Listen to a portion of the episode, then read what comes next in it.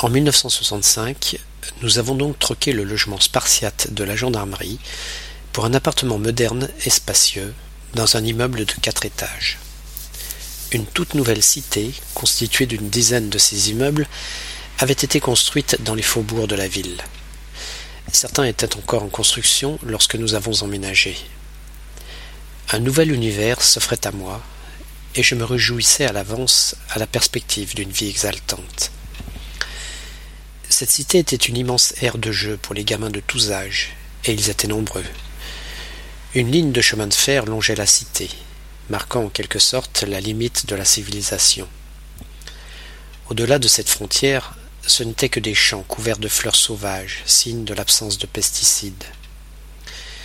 Puis, un peu plus loin, un bois qui nous semblait être une forêt à nos yeux, nous donnait l'illusion de vivre loin de toute civilisation, ce qui n'était pas pour déplaire à des gamins friands de récits d'aventuriers.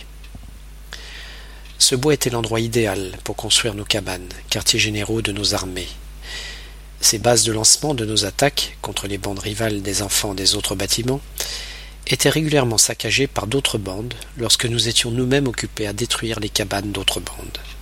C'était un jeu sans fin de représailles en représailles des représailles que l'on avait subies. Quand nous en avions assez de reconstruire nos quartiers généraux, des trêves étaient décrétées pendant lesquelles nous nous unissions pour attaquer les innocentes vaches qui paissaient dans les champs environnants.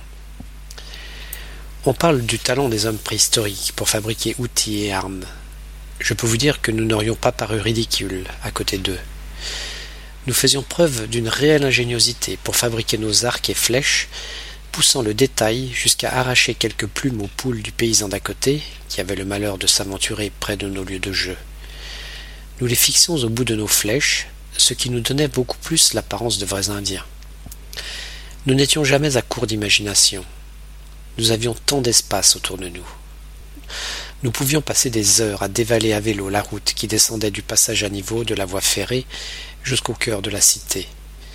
Courir après un ballon de foot pouvait nous occuper des heures. Nous étions infatigables. Nous passions subitement d'un jeu à un autre. De nouvelles passions naissaient pendant que d'autres s'évanouissaient. C'est dans cette cité que j'ai rencontré mon premier vrai meilleur grand copain. J'ai eu par la suite d'autres premiers vrais meilleurs grands copains. Mais Daniel a certainement été le tout premier de mes premiers vrais meilleurs grands copains. Nous habitions dans le même immeuble, et tout naturellement appartenions à la même bande. À part sa taille et sa corpulence, ce qui était le plus étonnant, c'étaient ses cheveux roux et bourriffés.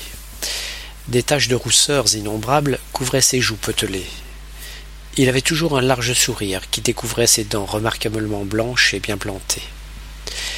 Il était le plus jeune d'une famille de six enfants. Il était convaincu qu'il n'avait pas été désiré du fait de la grande différence d'âge entre ses frères et sœurs et lui. Il paraissait un peu rustre, mais en réalité il cachait une sensibilité extrême. Il ne supportait pas les garçons qui étaient cruels envers les animaux. Il avait l'habitude de ramener chez lui toutes sortes d'animaux blessés ou, abandonnés qu'il rencontrait au hasard de nos balades dans le voisinage. Cela allait du chat de gouttière aux tortues, en passant par des oiseaux ou même des serpents, ce qui avait le don d'irriter sa mère. Il était l'ami idéal, et lorsque nous avions envie de rester à l'écart des autres gars de la bande, il était toujours disposé à se lancer avec moi dans des jeux inoubliables. Chaque jour, une fois que j'avais fini mes devoirs, je me glissais hors de la maison pour rejoindre Daniel. Le souci, c'est que ma mère voyait d'un mauvais œil l'influence croissante que Daniel avait sur moi.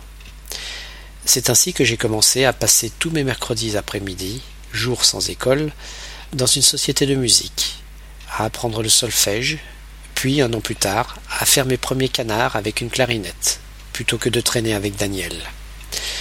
Une maman, c'est très malin pour vous convaincre que la musique, c'est plus rigolo que les farces et les bagarres entre copains.